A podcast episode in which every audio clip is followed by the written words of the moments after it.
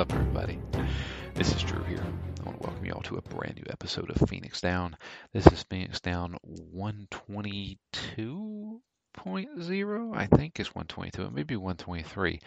I am uh, un- I'm not prepared for this because I am currently sitting in a hotel room and we are recording um, remotely again.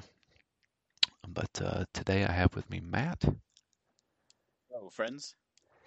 And uh, yeah, we're starting a new game. Uh, and um, we were originally going to do Greedfall. Um, and we still want to do Greedfall, but unfortunately, as you know, I am traveling for work. So we are going to be doing something portable. Um, Matt and I did the very scientific thing of uh, rolling dice to try and figure out what game we were going to do. And uh, we landed on uh, Shin Megami Tensei Strange Journey for the Nintendo 3DS. So we're playing the Redux version of this game.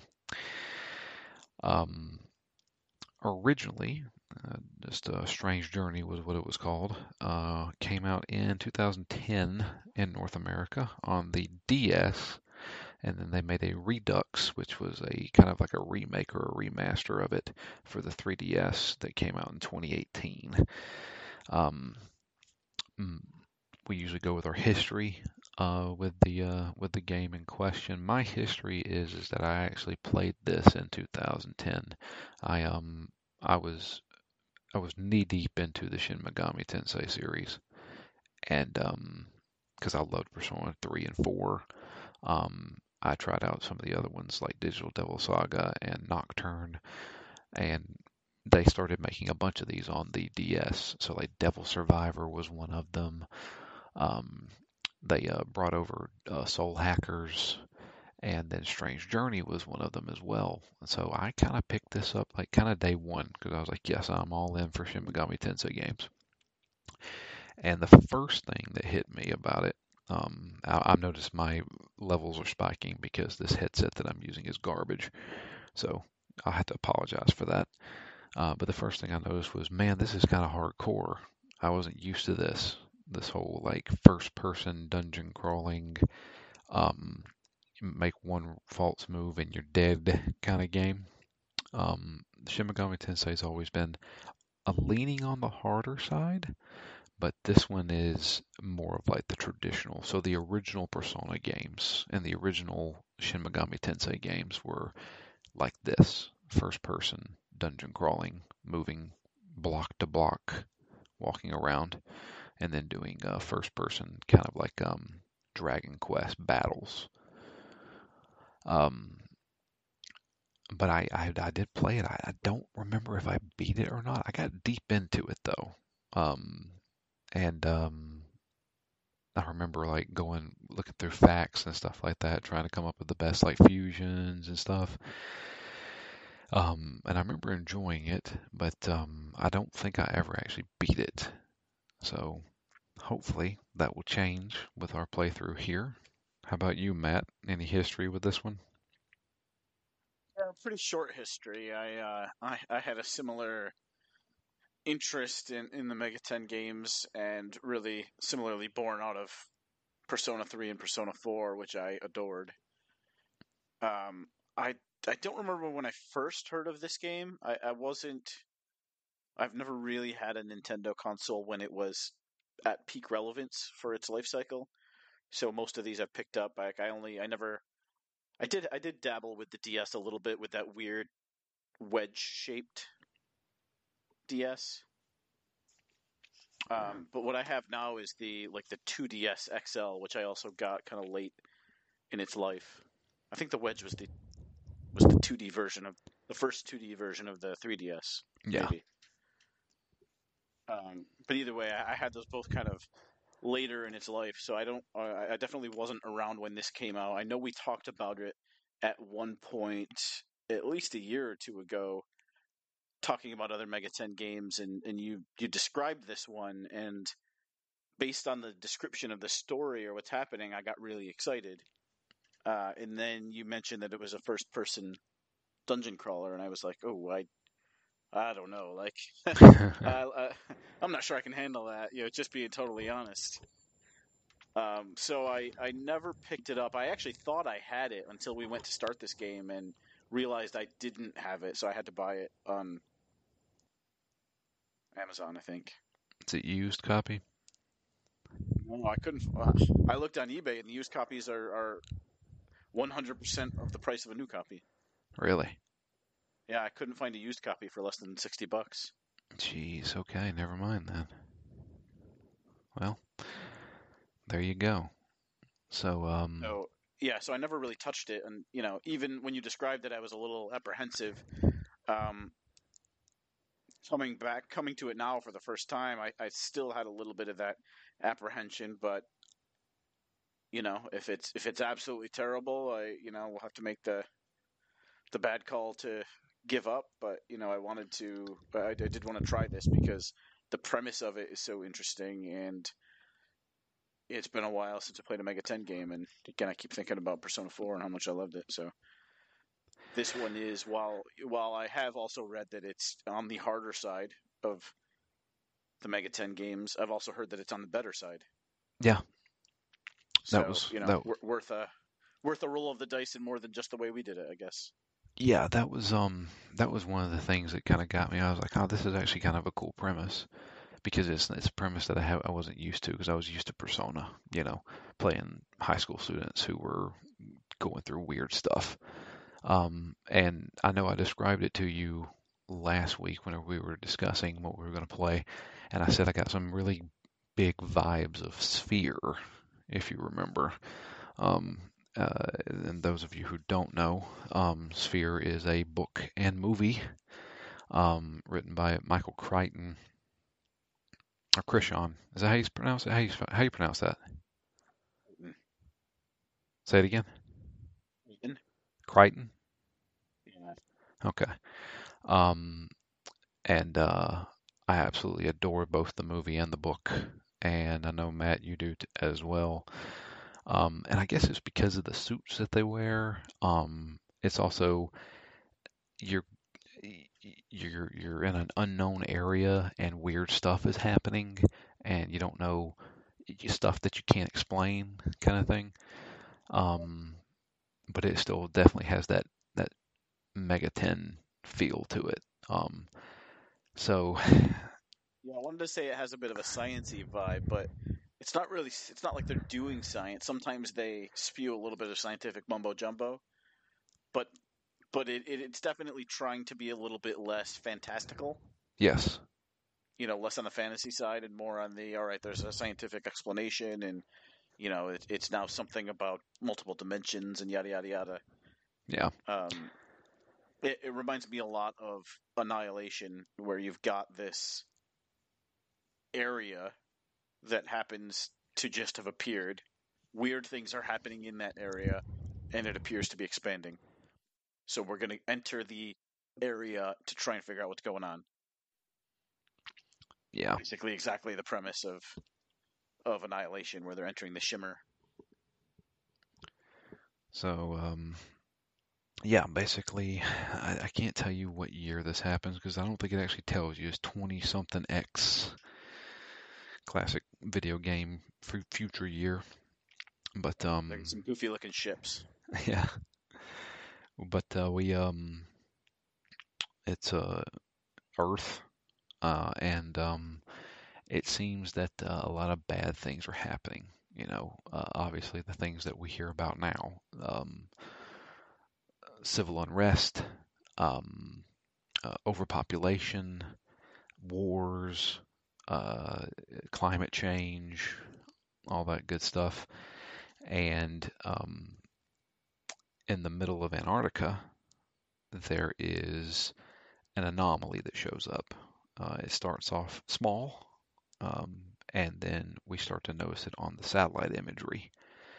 Um, it's starting to grow. So it's like a, a, a circular ring that is slowly expanding. And the way it's expanding, most of the world scientists believe that if it continues, it will take over the entire planet, especially engulfing the planet. Um, they don't know what's in it. They don't know where it came from. But um, they know that they'll probably need to stop it. They sent drones in uh, to try and see what was inside of it. The drones were destroyed, but they did capture some images, and we see basically we're seeing it through the eyes of kind of like the United Nations, and um, the images they see are like weird. So we're in the middle of Antarctica, right? And when they go inside this anomaly, they see a city, like a red light district. And there was uh, not an Antarctic City. yes. And then there was like um God, I can't remember all the images they showed. You remember Matt? One was like a Um, shopping mall, right? Yeah, I think so. Yeah, it was like a Like a shopping cave, mall, right? a cave.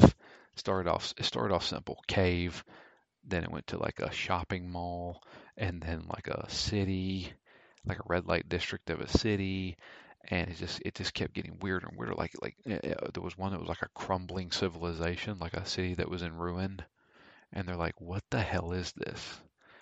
And like, "This can't be right." And it's like these are the images that the drones caught before they were destroyed. So the United Nations gets crew together, um, and they're going to send them in to investigate this. They have dubbed this Schwarzwelt. I don't know how you pronounce that. Yeah, I don't either. Yeah. Schwarzwelt is what I've been saying in my mind, but Schwarzwelt. yeah, Um, but I have no idea if that's right. yeah, I'm gonna call it the Schwartz. um, Sounds like Spaceballs. You're right. But um, so they uh, were part of this uh, investigation team, um, led by the top scientists, uh, researchers, and military, um, because well, you never know what's in there. And our mission is to investigate it, see what this is, what's causing it, and how do we stop it from engulfing the entire planet. So, um, we play Yeah, as the premise is a it's a simple premise, right. and it gives them a lot of freedom. Um, just based on kind of first impression of that, though, it doesn't necessarily tie personally, as far as I know, to anyone. Right, so it's just random. It could have been any people, any anywhere. It's not, I guess, not meant to be a, a personal thing. It's just here's a thing that needs to be investigated, and you're part of a team to go do that. Yeah. The the one thing they So- do push is is it's all different nations coming together. So you've got like I, I know that they mentioned some people from Germany. They mentioned some people from Japan, obviously, um, uh, United States. So apparently the character we play as is American, um, and the other character that we talk to a lot. Um, again, I don't know how to pronounce it. Is it Jim- Jimenez? Jimenez? Be Jimenez, Jimenez? I think so. Uh, he's American because he mentioned he's like, oh, you're you're another American like me. Um, and we, so it's like a it's like a a whole world United Nations thing being sent in, the best of the best, basically. Stargate. Yeah, there you go. So, um, yeah, we're sent in. There's four crews, uh, with four um ships. So the the It's plan. on a drop ship that looks like an APC. Yeah, it looks like an APC. Um, these ships um, are supposed to basically thrust over the wall, so it's like a big wall, and um, nothing can get through it. Um, so we're going to try and thrust over it, and then see what's inside the middle of it. Um, in doing so, um, our crew or, or our, our whole fleet gets attacked. It looks like it gets shot by lightning. Um, but they're saying it, it looks like a you know a pinpointed attack. It's not just random lightning that's attacking us. And so we all crash land. Um, I think ours was called the the Reds Red Spire. Is that what it was called? Sprite, I think. Red Sprite, the Red Sprite. Um, and um, we all had different color code names. Um, so our uh, we crash. We have no defenses because our um, they had a shield. This happens in the future, so we have shields. Um, the shields went down. The uh, the reactor for the ship itself went down. We're kind of out here in the middle of nowhere, screwed. So our red sprite ship was the only one that made it through, right? No, the others. other one was shot down. Yeah, we, we made it through, but everyone was shot down. So all of them are inside the the circle, but we don't know where they are. We were the only one that wasn't shot down. So, uh, yeah. Um, first order of business. Excuse me. Damn. First order of business is uh, get the ship back up and running. Uh, unfortunately, um, I guess during this little crash landing that we had, uh, the the bay doors opened up, and um, there are these invisible monsters that are attacking the crew members. Um, and the I, I, oh yeah, what, what was it? It was um, it was the four people sitting at the couch. So when we crash, we kind of black out, right? We almost, I think we die. They, they resuscitate us basically. But uh, when we're dead or knocked out, um, we're talked to by these four mysterious individuals sitting around a couch, and they were saying, "Oh, you're not supposed to be here, but we're going to entertain this." Um, and mysteriously, they it's almost like they sent us back to see what we could do. Um, and Again, reminds me of Persona yeah, when you have your dreams and you're talking to the Igor in the Velvet Room. Igor. Yeah. Yeah, exactly. So it feels a little bit like that. Um, and so yeah, the um, we have our suits. Our suits are known as the Demonica. It's actually an acronym. So, um, but uh, uh, can you hear that air condition is going off? Or no? I can't. Okay. All right. I'm gonna let it go then. You, you may hear a hum in the background. Sorry. This this hotel room's horrible. But um, yeah. So the our suits are like kind of state of the art. They uh, protect us from the elements, um, but they also can analyze the area, and um, we can install new apps and stuff on them.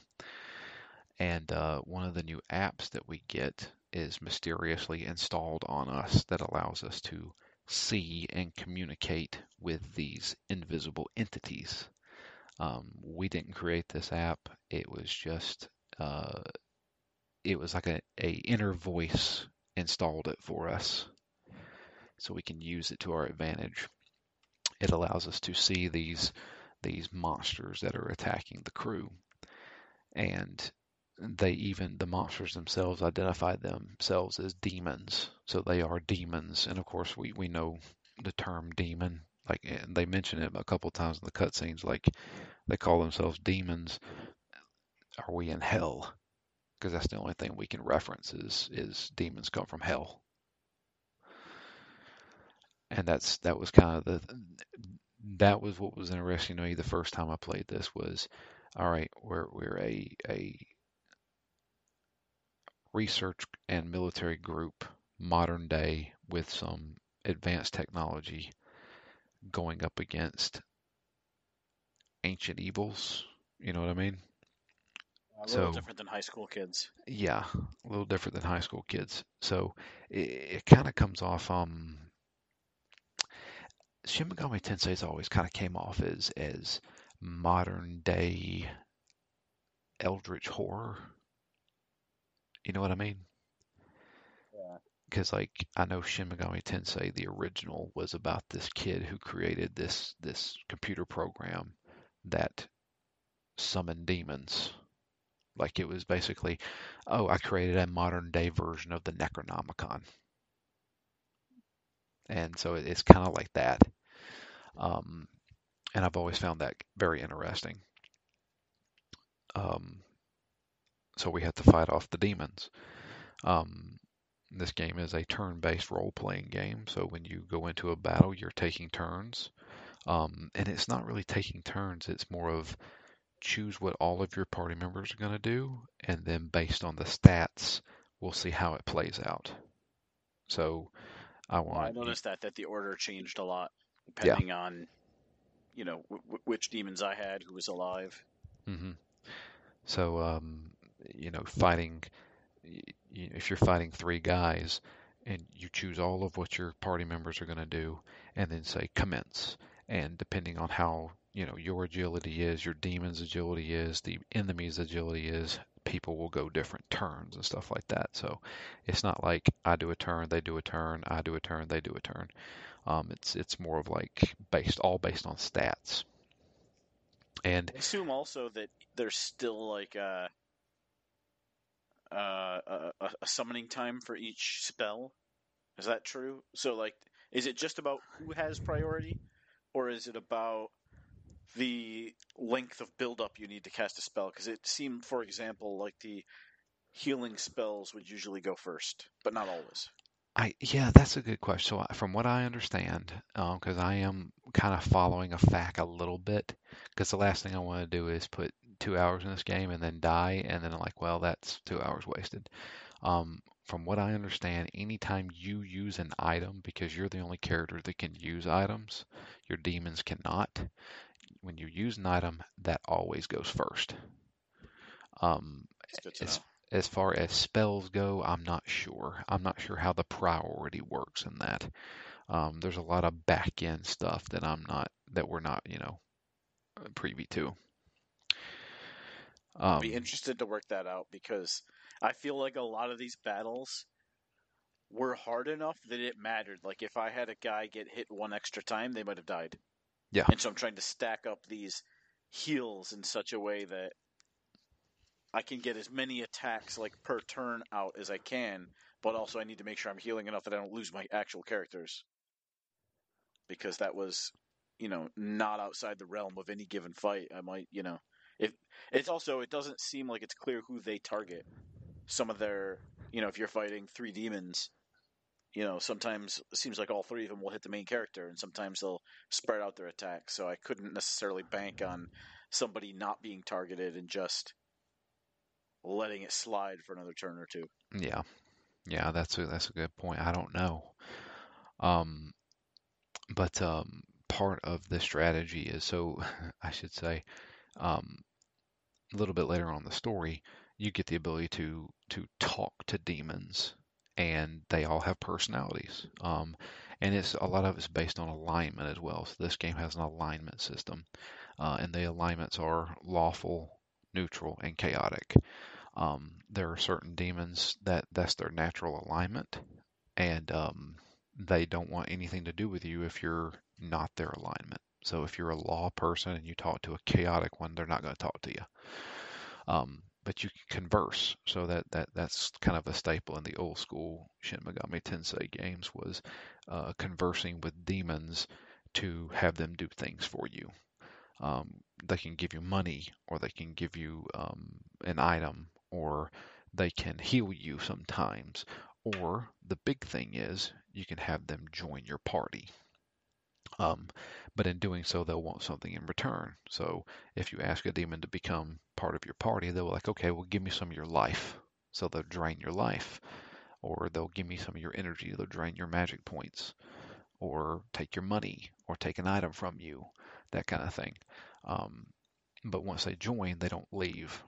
Um, and you can use them in your party. Um, so you always have your main character, the human, and then you can have three demons in your active party, but you can keep multiple demons in stock, basically.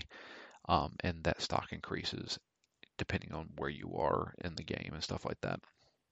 Um, and if you, let's say you, one of your demons dies in combat, you can use one of your turns to summon another one from your stock and bring them in. Um, on I didn't really know that until I actually needed it, and I was really glad to find out that was the case. yeah, uh, you lose your turn when you do that, but and you can only do it one at a time. So let's say you had two open slots in your party, you can only summon one demon at a time. Um, but um, uh, there's there's another mechanic, and it's a lot like in Persona. So a lot of people know Persona.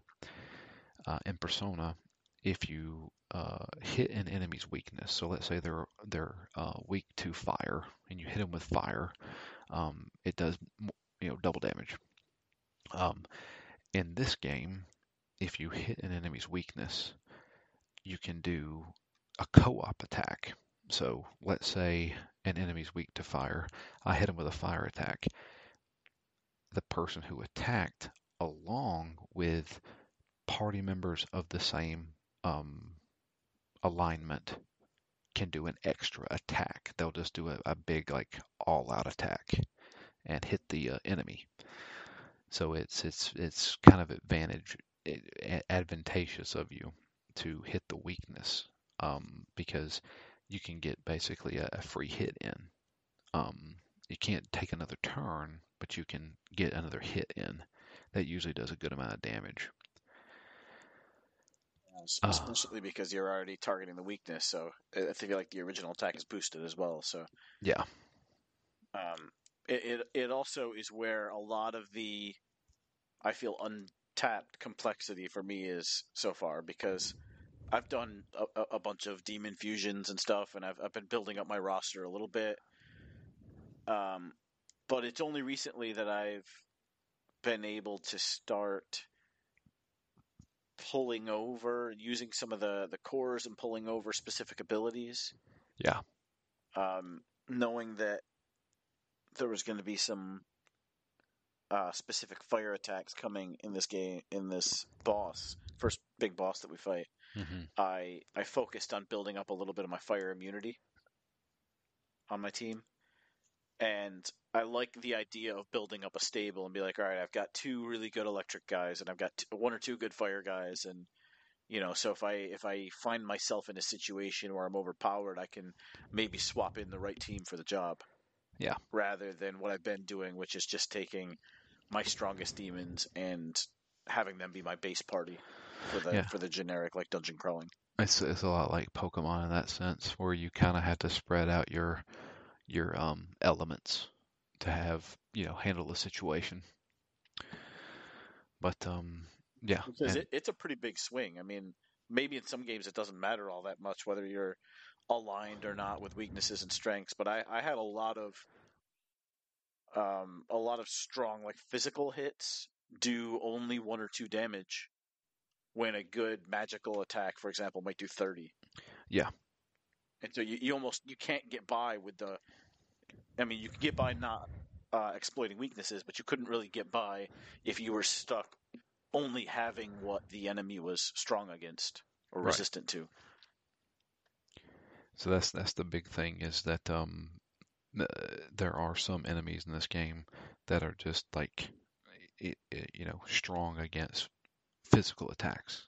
Well, every character has a physical attack, so you can't just rely on you know brute forcing it.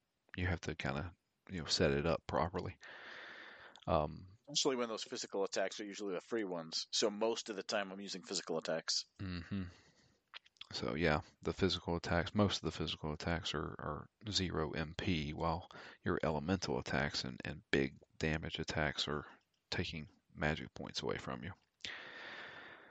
Um, and yeah, you, you did hint on it. You you mentioned that uh, there's also uh, fusions, so you can take two demons and combine them together to make a new demon. And that demon could be a lot stronger, have different attributes, and then there's on top of that you can carry over um, abilities from the two demons that you fuse, if you choose to do so. Um, so there's a lot of complexity in there. Um, and sometimes you'll get a demon that's completely different from the other two demons that you've had. Um, and that was in Persona. Um, so, like, I find it pretty fun because you're not making the decision of like, do I stay with my early demon that I've leveled up a bit, or do I start using this new one? Because you can just kind of roll them together and have your super demon. Right. But then Although, you, you know, you also lose a party member. Yeah, exactly. And and what you get out of the end of that uh, of that fusing might not be exactly what you want, or even as good as the one you started with in some ways. right. I feel like technically they're usually or always better. Um, you know, but similar to sometimes as the demons level up, they're like, "Oh, do you want to upgrade or do you want to mutate this ability into this other ability?" Yeah. One time I said yes, and I, I lost my uh, lightning attack, and I got something absolutely pointless. Hmm. So I'm like, all right, well, maybe I shouldn't have done that mutation. Yeah, um, that happened a couple of times with me, and I would actually go on my phone and look up what does this attack do. it's like, oh, it it's not like it's just enemy. going from like level one lightning to level two lightning. In that case, obviously upgrade. Yeah. it's completely changing into a different ability that may or not may not be better. Yeah.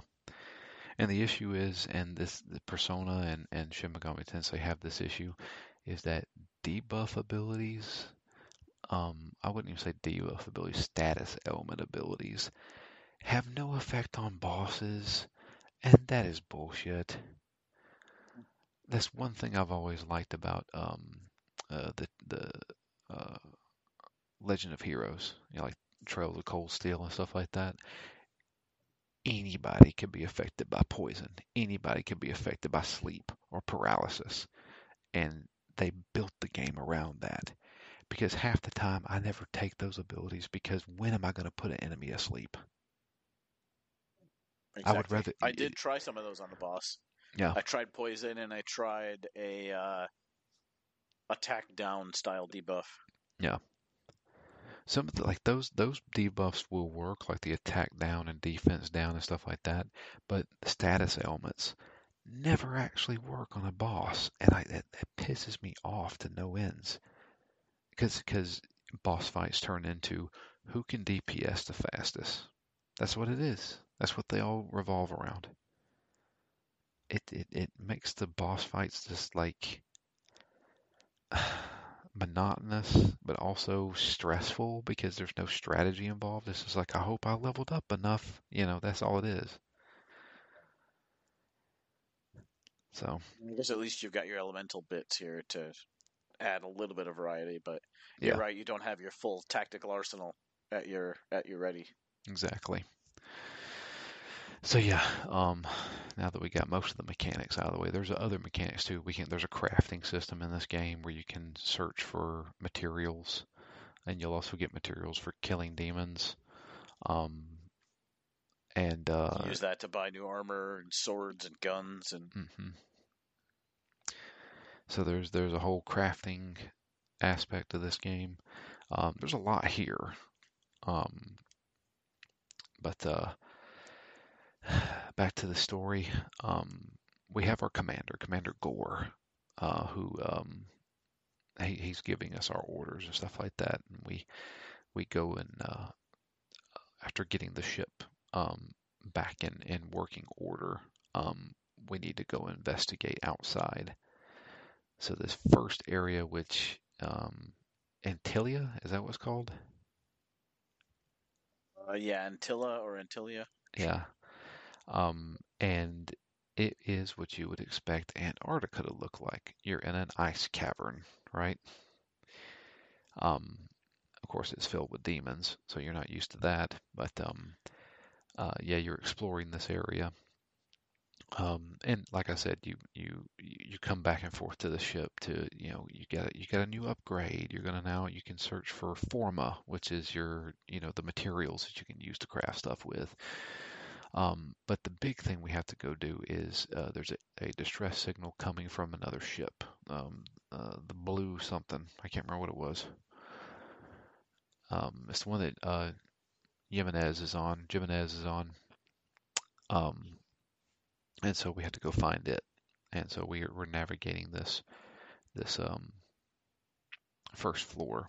Uh, and uh, one one other aspect of this game is basically um, filling out a map. Um, uh, there's there's it's, I would say it's random battles, but it's not really random battles because you can see when you're about to get into a battle. Um, the more you walk, what's that? And you? I didn't know you could see that. So at the top right of the screen, you can see the search feature, and it t- turns from blue to yellow to red. And when you go to red, then the next few steps you're going to get into a battle. So you can kind of judge when you're going to get into another battle. Oh, interesting. Um, but yeah, uh, so we're filling out a map. It starts out there's nothing on the map, and as you move around, you kind of fill out this map. Um, uh, one good thing that I will mention about the Redux, the 3DS version, is that there is a single save that you can keep for when you're out in the field. Originally in the game, you had saves points, or you could save when you're back on the ship. Um, oh, yeah. yeah, that's huge. yeah. Um, and so, uh, yeah, you have a field save that you can do. Thank God for that, because if not, I would be so mad at this game. Uh, I did die um, toward the end of this playthrough and lost probably about 30 minutes of progress. And I was like, oh my God. I mean, it was to a point where like I, I had captured multiple demons that was in my party and I was looking for them. I'm like, oh, right. That happened when I died. Uh, it was not good. I died once and lost about 10 minutes. And then I think I died one other time and lost like two minutes. But Well, that's when I started using the field save because I had to. But um, yeah, um, we find uh, the other ship, and um, uh, Jimenez is there. Jimenez, and um, he's the only survivor of the ship. Um, we do have a boss fight here, and I would say a boss fight, but it's more like a mini boss. This guy wasn't that difficult for me.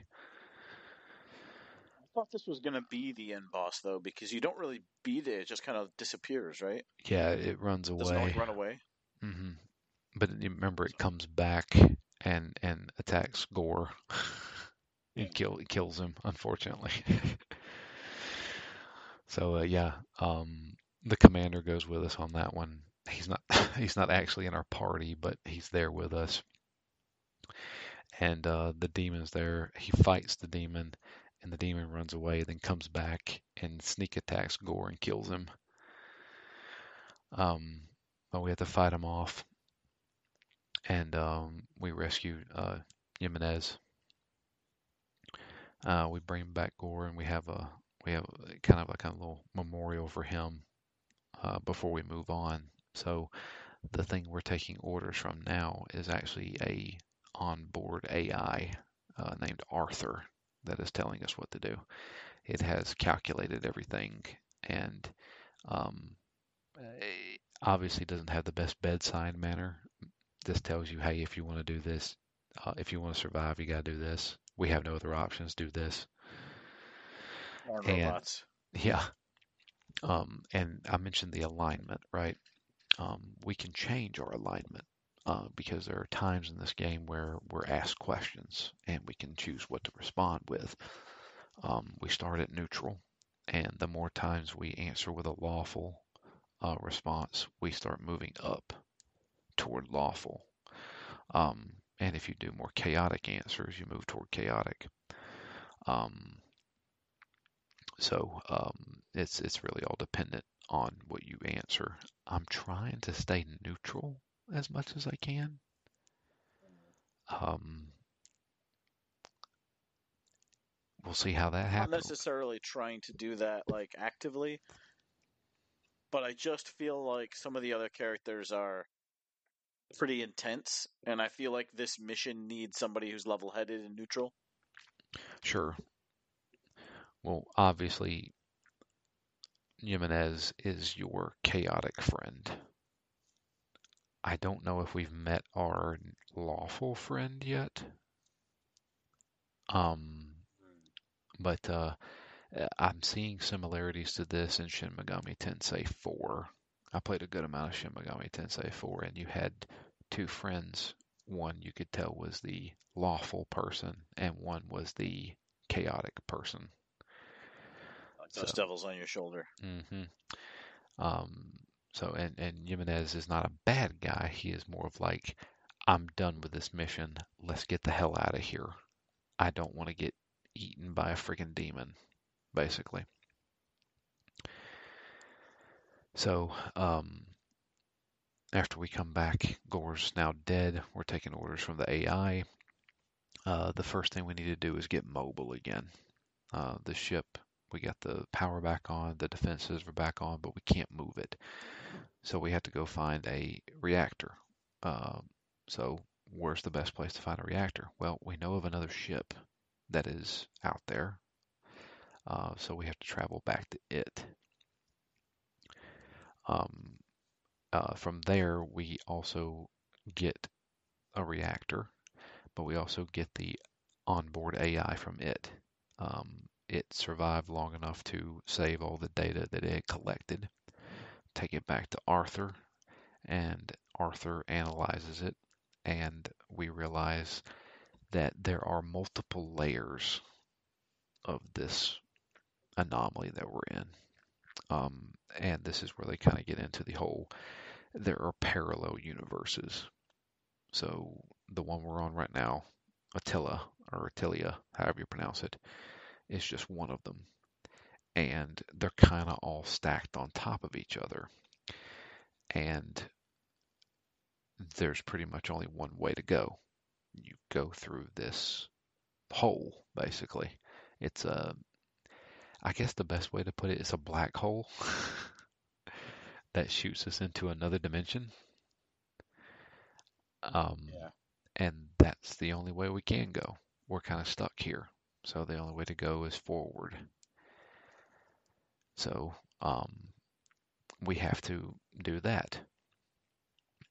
Um, doing so, though, we have to get um, we have the the the let's say the the opening, the hole, the black hole, if you will.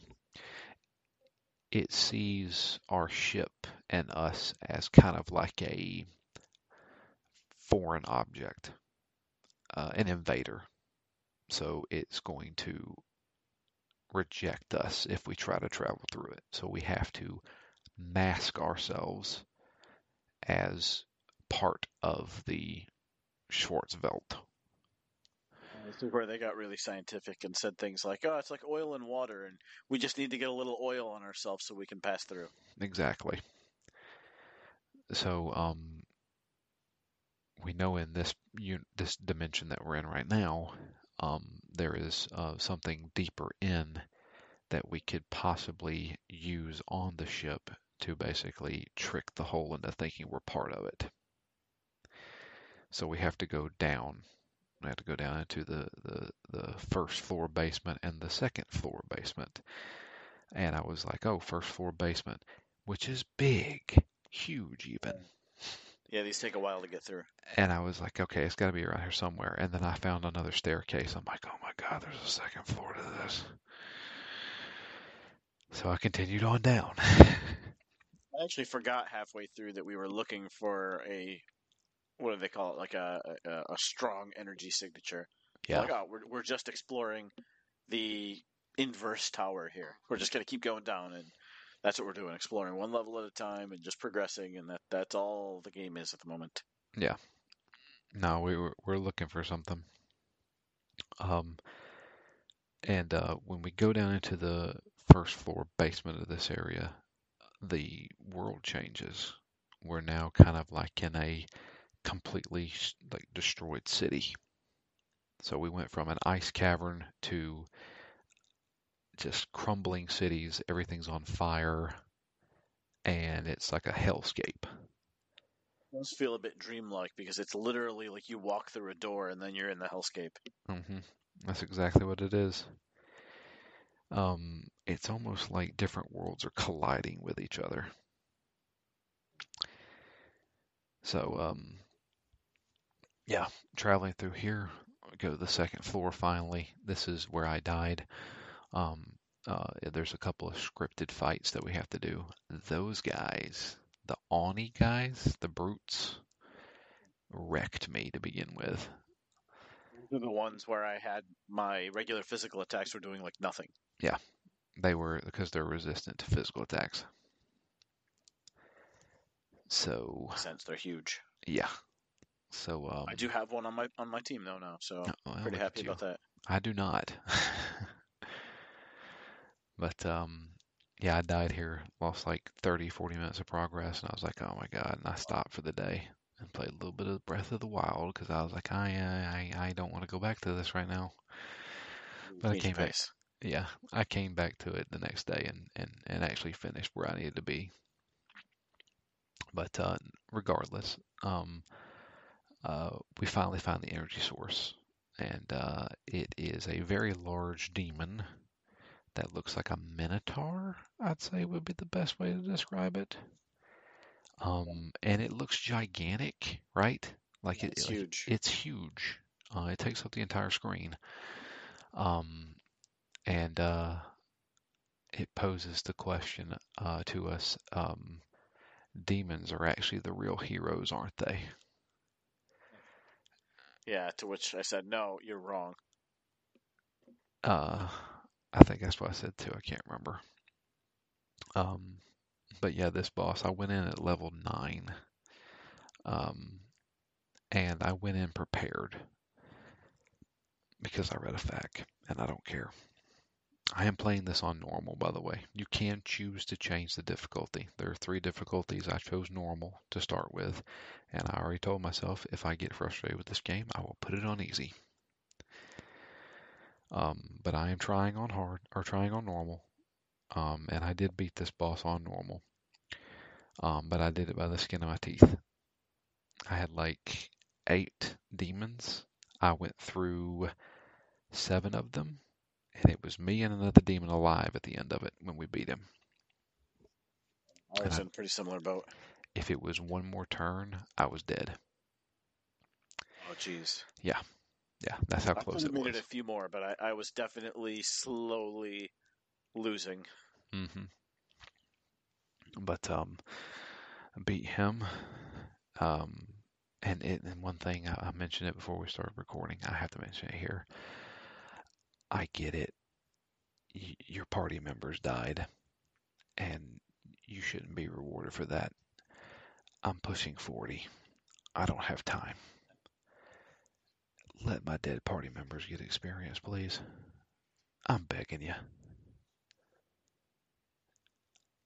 Because I beat that boss, and me and my one demon leveled up like three times. And I was just like, why couldn't the rest of my party get that too? At least something. Yeah. So it's old school. I get it. It's old school. That's how it was. Modern games kind of do that now. Modern games, hey, you didn't have this character in your active party. We're going to give them some experience. Pokemon did that a long time ago. They had the, the experience share, and it's a godsend. I'm sorry. I, I am not hardcore. I'm not hardcore for you hardcore players out there. I just want to beat a game. I, I I don't know all the details, but I do hear that Redux is easier. I mean, it makes sense that the field save is huge. Um, are there other things that you know of that make this version a little bit more user friendly and a little less hardcore? Let's find out. I'm on the Wikipedia page for it right now. Let's take a look and see. Let's see here if there's anything in the Wikipedia page.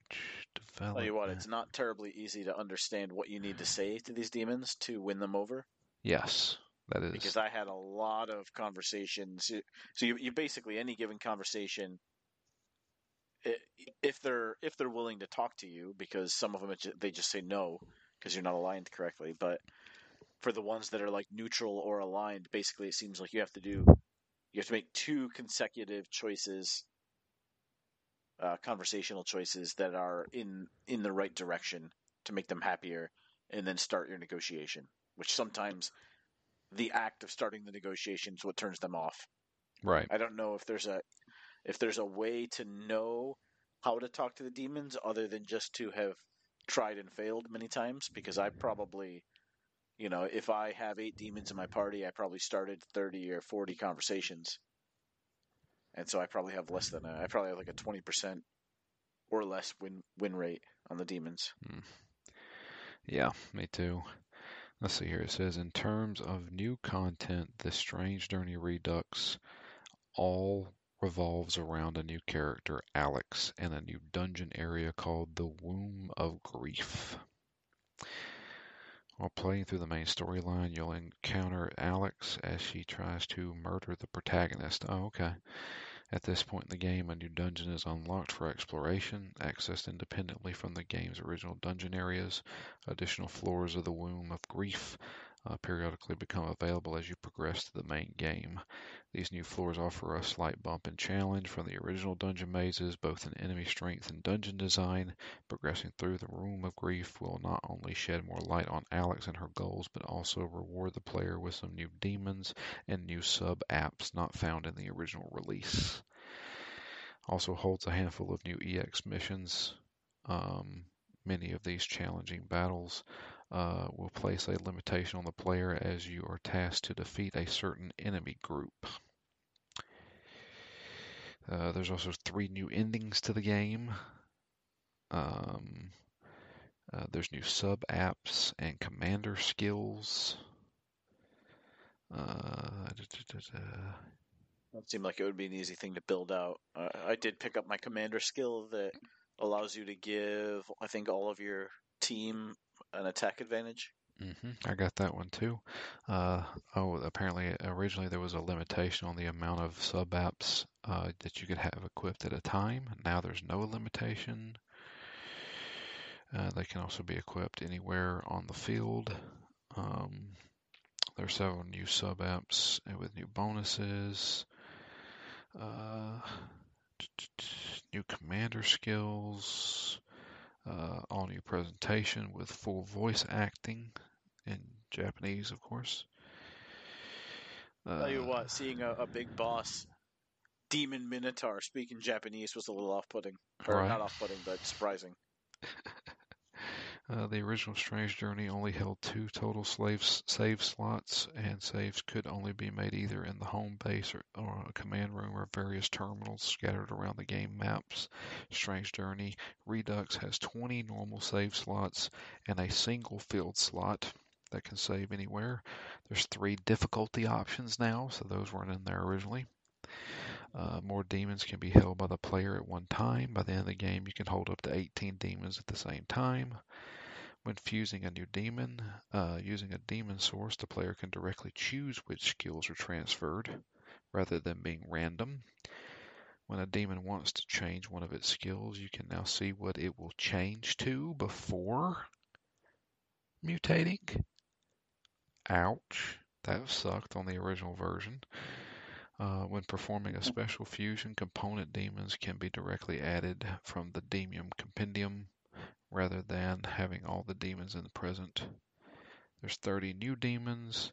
Uh, sub apps, player level, and map progress can be carried over to a new game plus mode. A demon can be changed in the battle party during combat in one turn instead of two. It used to take two turns to, to summon a new demon. Oh my god. Jeez. Uh, when retreating from battle, the chance of success is given as a percentage. You can heal your party at the home base for free rather than from for money. You used to have to pay to heal your party members at the On the base. yeah. The thumb pad can be set to either move the player or slide the lower screen. Uh, you can browse the maps of any floor rather than just the one you're currently on. Battle animations can be set to default speed or double speed or skipped entirely. You can dash in the dungeon in the forward direction. I didn't even know you could dash. You can set a toggle to have a final check before uh, starting selected battle actions. You can set a toggle to have doors automatically open with a forward movement rather than pressing the A button. If there is an open slot in the four person battle party when a demon is recruited, they will automatically join the battle party rather than going into the reserve. When a demon is in your stock, reaches analysis level 3, they will offer their demon source in the same battle rather than the next level up. If a demon's weakness is found before analysis level 2, it will be remembered in the Demonica's memory. And a handful of text and localization tweaks. So there's a lot there. A lot there that I would have never wanted to play this game if they hadn't changed it. Yeah, that's tough because all that stuff just seems like you could set. I mean, you could make that stuff part of like a uh, extra hard way to play it, but it shouldn't be the baseline. Yeah. I mean, some of that stuff is difficult. I I even thought that just the first person part of this was going to be difficult. It turns out that hasn't been off putting at all. I think maybe on a different system it might have been, but on the 3DS with the second screen where I can constantly see where I am in the dungeon. Yeah. And that it marks doors and it, it you know has icons for everything. It was pretty easy to navigate. I never felt like I was lost. So I will point you to another game that this game is kind of like, and that's called Etrian Odyssey. I've played a lot of those games, and Imagine Strange Journey, but hardcore mode. So, um, Etrian Odyssey is set up in a way where you have the map on the bottom screen, and it doesn't automatically fill in. You have to fill it in yourself using the stylus. Oh, So, so if you want to remember there's a door there, you have to mark, hey, there's a door here. You basically are I mean, making I your you own map. That's not so bad on the 3DS because you can do it while you're going, right? True, you can. It's almost like uh, having your scratch pad and paper. Like, to be honest, there's a lot of games I want to take notes for while I'm playing. I just don't because I don't have the pen and paper there. Sure. And the next time I play it, I might be in a different state, so I probably won't have the pen and paper to review the note, even if I had taken it. But the idea that you could take it right on the system that you're playing is kind of cool. Yeah, yeah, absolutely. Um, I think this this was co-developed by the team that made Etrian Odyssey, it may have been. which Right. then makes sense if there's some similarities. Yeah. Etrian Odyssey is really cool too. It's hard. It's definitely a difficult game. But um yeah, Etrian Odyssey allows you to like recruit members in town. It's almost like a old school like RPG, like like a like a D&D kind of thing where you you know you get this guy and he's he's a dragoon and he has these abilities and he's the only guy who has these abilities. You know, it's got that kind of thing. It's actually it's it's it's really reminiscent of D&D. But um yeah, um after beating I also minute just can't imagine how much longer this game would have taken to play if you couldn't do a field save. Ah, because- Dude, I think I would have been so much more nervous of losing an hour of playtime. I would have only gone a little farther than I had last time. Then I would have circled back, gone back to the ship and saved. And Right. then I would have pushed out a little further. And it would have taken me 10 or 12 loops to get through it rather than two or three. Yeah. Yeah, I had forgotten how hard that game actually was. Because, man, just even thinking about that gives me nightmares. But, uh, yeah. I, it isn't terribly easy. I- I can see how you could still consider it hard. But with that list of, of quality of life improvements that you just read off, like it, the game's not off putting even if it's difficult. Sure. Right. I feel like even if you just take a look at some games, I'm like, oh, I feel like I'm making money. I'm spending it all on health potions. Here you have the free healing on the ship. You have demons that can heal you. You have potions that you can make and take with you. You have a couple of different places within each dungeon that you can heal hmm for cash, which you shouldn't be running out of because you get it after every single fight.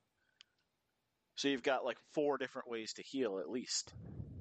So that, you know, it, it gives you some flexibility there. If you've got money, you can spend it on healing. If you don't, you can go back to the ship. If you've got demons, the only thing I feel like I'm running out a lot of a lot of the time is draining my demons of MP, hmm and I don't have a very easy way of refilling that.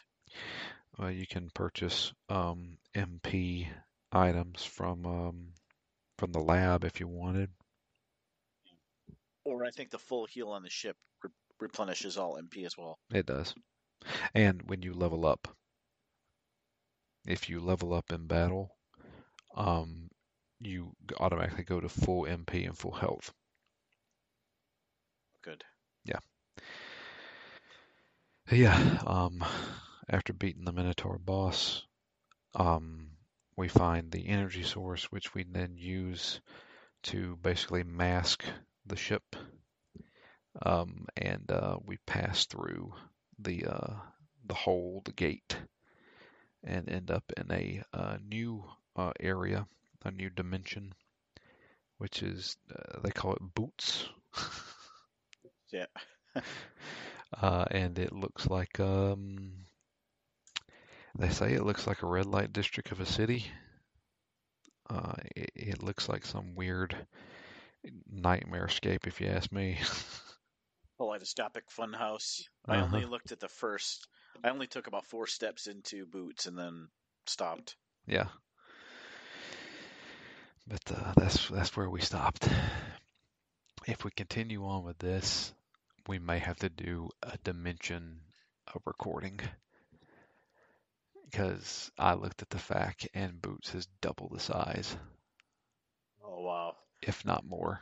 Looks like there's seven levels, Yeah. seven floors of this dungeon. I I was progressing through the first part fairly slowly, I'll bet, because I was I did have a a couple of points very early in this game. I just sat there and I'm like, I don't know what to do. I don't know how to get a demon. And I, you know, I I should have, but you know, there's a couple of points where I'm like, I can go in. I don't feel like I'm able to do the things I should be able to, and you know, they were all fairly easy, so I was able to to get through it. But I feel like just going a little bit slow, and I did a few extra loops to make sure I was being a little conservative on not, you know, not trying to press too far in and get killed. Mm-hmm. Um, because even just this first section, I'm I'm at just over seven hours, I think. I think I'm at five, five and a half. I, I knew I was going a little bit slower than the average, probably. Sure. Well, we'll see how it goes. Um, I'm also in the flow now. Yeah, yeah. Like I at least understand as far as where we are right now. I feel like I've got a handle on everything. Uh, and, and at least the things I don't have a handle yet on are the kind of things that I, I assume I'll be perfecting throughout the course of the entire game, which is like optimizing fusions and you know cultivating a roster of, of fused demons so that you've got the right group to go at any time. yeah, That you know that that sounds cool to me. I've, I'm building up all these cores that I apparently should be using and yeah, not saving. yeah. I've been saving them too. But um, yeah. Uh, I, I feel like uh, the good rule of thumb is is when you when you make it to an area, uh, and the like each floor basically when you reach a new floor, uh, the good rule of thumb is to maybe do do two laps through it before trying to move on to the next floor. You know what I mean? Yeah. So a little bit of level grinding there. But um yeah, I don't think there are any emails. I'm gonna double check and see. I don't see any. So if you would like to send an email, it is drew at ztgd.com. You can also tweet to us. I am at DML Fury. Matt is at REMGS, and the podcast itself is at ZTGD Phoenix Down.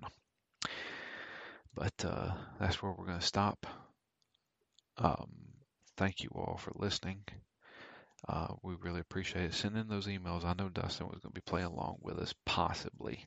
I know he said Street Fighter and uh, Diablo have kind of taken hold of him. So, uh, but he did say he wanted to play along with us.